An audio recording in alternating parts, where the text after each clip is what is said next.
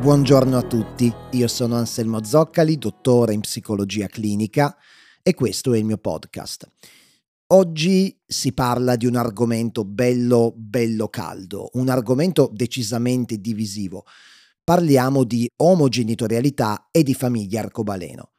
Perché dico che è un argomento caldo? Perché da pochi giorni, come penso saprete, l'Italia è stata bastonata dal Parlamento europeo che ci ha definito fondamentalmente uno dei fanalini di coda dell'Europa per quanto riguarda la promozione dei diritti della comunità LGBT, assieme a paesi come l'Ungheria o la Polonia.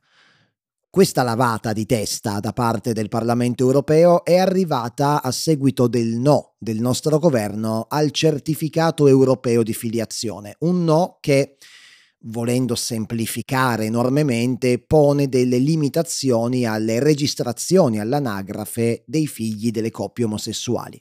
Ma non parleremo di questo in questo episodio, perché si tratta di una questione complessa che va a toccare anche il tema della surrogazione di maternità, ci vorrebbe un episodio intero solo su questo, senza contare che non mi reputo assolutamente un esperto in materia politica e giuridica al punto da poter trattare questo tema con la necessaria cognizione di causa. Tuttavia, che l'Italia sia effettivamente molto indietro, almeno rispetto alla media europea per quanto riguarda i diritti della comunità LGBT, è un dato di fatto abbastanza inconfutabile, prova ne sia, tra le altre, il fatto che ancora oggi alle coppie gay in Italia non è permessa a livello legale la pratica dell'adozione. Le coppie omosessuali in Italia non possono adottare se non in alcuni casi specifici. Uno di questi, giusto per fare un esempio, è la stepchild adoption. Praticamente, se io sono all'interno di una relazione omosessuale ed il mio partner ha già un figlio, biologico adottivo, la stepchild adoption mi permette di adottare il figlio del mio partner, di diventare quindi il suo secondo genitore fondamentalmente. Ci sono poi altre lacune legislative o sentenze di Cassazione che a conti fatti consentono l'adozione da parte delle coppie omosessuali in altri casi specifici, ad esempio il riconoscimento dell'adozione all'estero. Ma al di là di questi tecnicismi, la problematica di fondo rimane. Perché? In un'Europa occidentale che ormai ha riconosciuto praticamente all'unanimità il diritto di adozione da parte delle coppie omosessuali, l'Italia è rimasta indietro. Ovviamente, manco a dirlo, la questione è estremamente complessa, al suo interno si mescolano aspetti politici, giuridici, storici, psicologici, sociologici, filosofici io come sempre cercherò di essere il più esaustivo possibile, ovviamente nel merito di quello che è il mio campo di studi, ovvero la psicologia, ma come sempre non crediate che questo argomento possa essere esaurito nella sua interezza in questi pochi minuti di episodio. Detto questo, proviamo a capire quali sono le argomentazioni di chi si oppone ancora oggi in Italia alle famiglie arcobaleno. E partiamo da quella più diffusa e che sentiamo più spesso, ovvero crescere in una famiglia omogenitoriale, quindi con due mamme o due papà, potrebbe arrecare danni allo sviluppo psicoemotivo del bambino, con un maggiore rischio di sviluppare condizioni psicopatologiche. Ok, fatemi dire una cosa, io che ci siano persone che la pensano così, posso assolutamente comprenderlo. Faccio un esempio, che mi riguarda personalmente. Io ho avuto la fortuna, almeno per me è una fortuna, di crescere in una famiglia all'interno della quale mi sono sempre stati trasmessi i valori dell'inclusività, della tolleranza, dell'accettazione, della valorizzazione delle differenze. Tuttavia, prima che io iniziassi i miei studi di psicologia, quando qualcuno mi chiedeva se fossi a favore o meno dell'adozione da parte delle coppie omosessuali, io rispondevo che non lo sapevo. Non lo sapevo perché non sapevo nulla sulle dinamiche di sviluppo psicologico dei bambini e quindi non avevo idea se la presenza di due genitori dello stesso sesso avrebbe potuto in qualche modo risultare dannosa o meno per il bambino.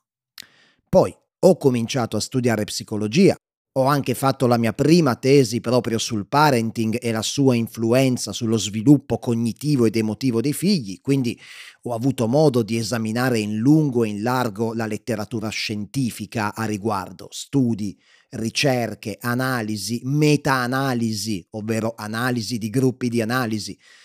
E insomma, mm, di dubbi ne restano veramente pochi perché la quasi totalità degli studi e delle ricerche a riguardo sono concordi. Il sesso o l'orientamento sessuale dei genitori non sembra essere un fattore che influisca sullo sviluppo psicoemotivo dei figli. A tal proposito, tra l'altro, c'è una meta-analisi del 2015 condotta dalla Cornell University, un'università americana, che ha preso in esame 79 studi nei quali si metteva a confronto il benessere psicologico dei bambini cresciuti all'interno di famiglie eterosessuali con quello dei bambini cresciuti all'interno delle cosiddette famiglie arcobaleno.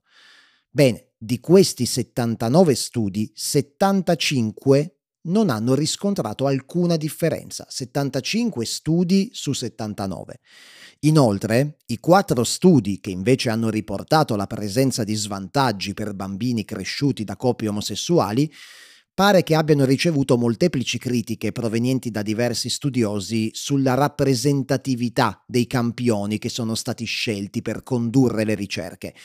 In aggiunta, questo è un mio appunto personale, il fatto che di questi quattro studi due provengano da enti di chiara ispirazione cattolica, ovvero la Catholic University of America e lo Iona Institute, che è un ente irlandese tra l'altro noto per le sue posizioni fortemente conservatrici, Diciamo che qualche dubbio forse potrebbe venirci, per carità, non voglio assolutamente fare attacchi ad hominem e non sto dicendo che le università o le organizzazioni di matrice cattolica non possano eseguire studi o ricerche. Ma credo che sarebbe sbagliato, soprattutto di fronte a evidenze di questo tipo, non tenere quantomeno conto dei bias che potrebbero nascere dal fatto di aderire a una dottrina che storicamente non si può dire che abbia tenuto un atteggiamento di neutralità nei confronti dell'amore omosessuale. Quindi stiamo parlando di evidenze scientifiche, non di ideologie, come spesso vengono additate da chi non è d'accordo. La scienza ad oggi ci dice che avere come genitori una coppia omosessuale non è un fattore di rischio per lo sviluppo cognitivo ed emotivo del bambino.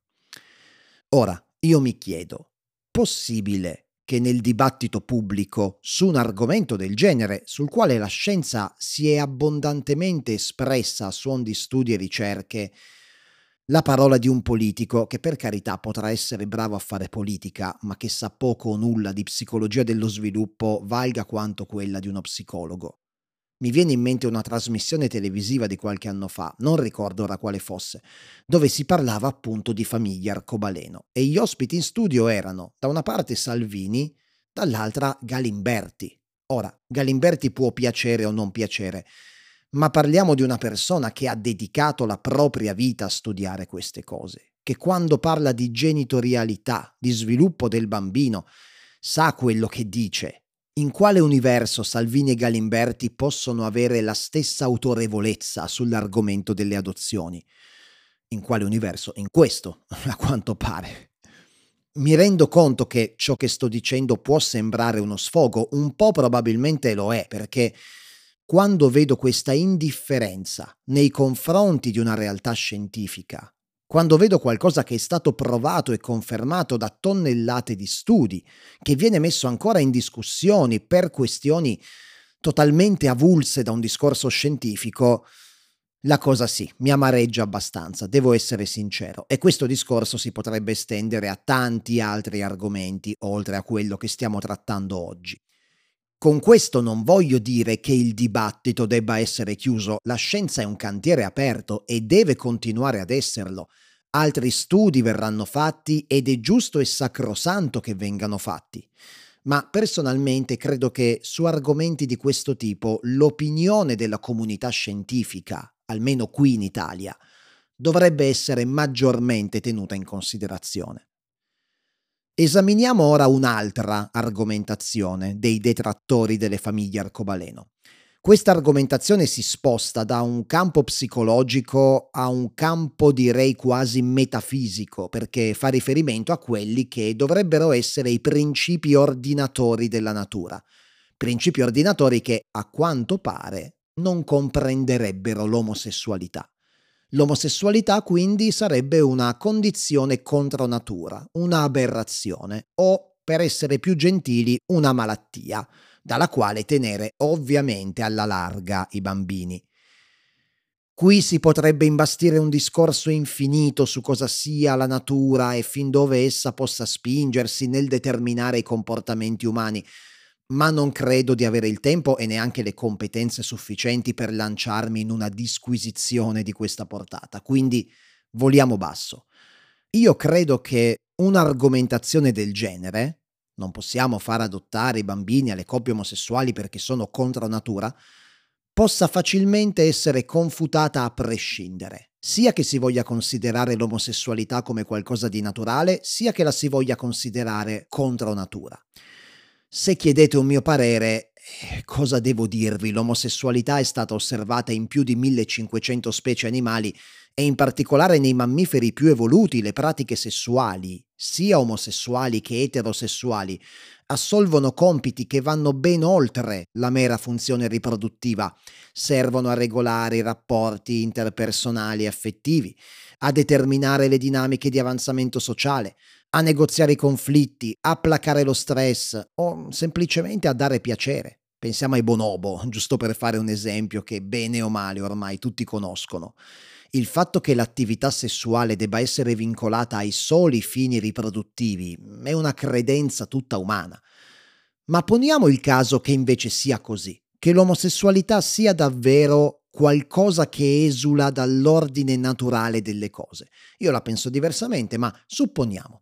Supponiamo che sia una deviazione da ciò che il grande disegno della natura ha previsto per noi come specie. Anche qualora fosse così, la risposta secondo me più appropriata sarebbe e allora? A chi ha una visione così deterministica della natura bisognerebbe ricordare che l'uomo dalla natura, da questa concezione di natura almeno, si è distaccato da un bel pezzo. Abbiamo modificato il nostro sistema immunitario attraverso i farmaci, abbiamo stravolto i meccanismi della catena alimentare, le donne non sono più solo delle fattrici che sfornano e accudiscono figli, gli uomini non sono più dei cacciatori e raccoglitori. Siamo addirittura riusciti ad attraversare un vuoto cosmico che dovrebbe ucciderci all'istante per arrivare su un pezzo di roccia lontano quasi 400.000 km dalla Terra. Anche se c'è chi crede che sia tutta una bufala, ma ok, l'episodio sul complottismo l'ho già fatto. Quello che sto cercando di dire è che per chi crede che vivere secondo natura voglia dire seguire a prioristicamente un disegno precostituito da un'entità superiore, tutto il mondo in cui viviamo oggi dovrebbe essere una gigantesca aberrazione, un gigantesco atto di ribellione alla natura. Se questa è la natura, l'uomo è ormai da secoli che è contro natura. Lo diceva anche Giuseppe Ungaretti in una sua famosa intervista, cito, tutti gli uomini sono, in un certo senso, in contrasto con la natura, fin dal primo atto di civiltà, che è un atto di prepotenza umana contro la natura. La civilizzazione è un atto contro natura. Giuseppe Ungaretti. Ok. Alla luce di ciò, il fatto che l'uomo sia arrivato, diciamo, a delle pratiche di accudimento che prescindono dalla presenza obbligatoria di un pene e una vagina, non dovrebbe scandalizzarci, o almeno non dovrebbe scandalizzarci più del fatto che ha creato un metodo per non morire a causa di un raffreddore, ad esempio. Ma per concepire una vita servono un pene e una vagina, servono uno spermatozoo e un ovulo, vero, verissimo. Ma concepimento e accudimento sono due cose diverse. Il concepimento è un processo squisitamente biologico, che può avvenire anche senza amore può avvenire anche con la violenza, figuriamoci. Una donna subisce una violenza sessuale e rimane incinta. L'accudimento, il buon accudimento, è un processo biologico, psicologico e sociale che non può avvenire se non nell'ambito di una relazione amorevole. Esistono esseri umani che sono in grado di concepire, ma non sono in grado di accudire. Esistono esseri umani che al contrario non sono in grado di concepire, ma sono in grado di accudire.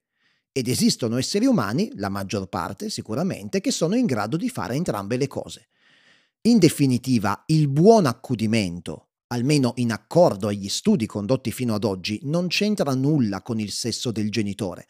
Un buon genitore deve essere in grado di sintonizzarsi emotivamente con il bambino, di rispecchiare i suoi stati emotivi e di contenerli quando si intensificano, di cogliere i suoi bisogni e di rispondervi in modo adeguato, di saper bilanciare, anche in base agli stadi evolutivi del bambino, le dinamiche di dipendenza e autonomia.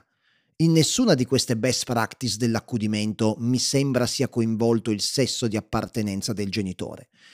Qualche psicoanalista della vecchia scuola ogni tanto tira fuori la sempiterna carta del complesso edipico che non potrebbe avere modo di emergere avendo due genitori dello stesso sesso. Ma si tratta di una posizione che è già stata ampiamente smontata da altri psicoanalisti che ne hanno evidenziato i limiti e le rigidità e mh, mm, credo che scenderei troppo nel tecnico se dovessi entrare nei dettagli, quindi mi fermo qui sulla questione. Magari vi lascio in descrizione un articolo sull'argomento per chi fosse interessato.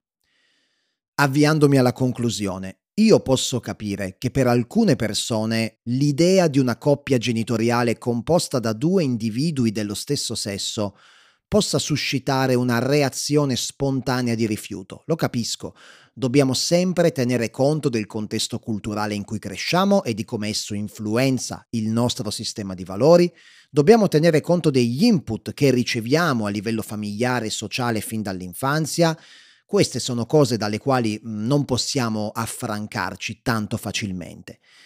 Ma se vogliamo quantomeno provare ad allentare la presa di questi bias culturali. Dobbiamo sforzarci di relativizzare. Non è facile, ma dobbiamo provarci.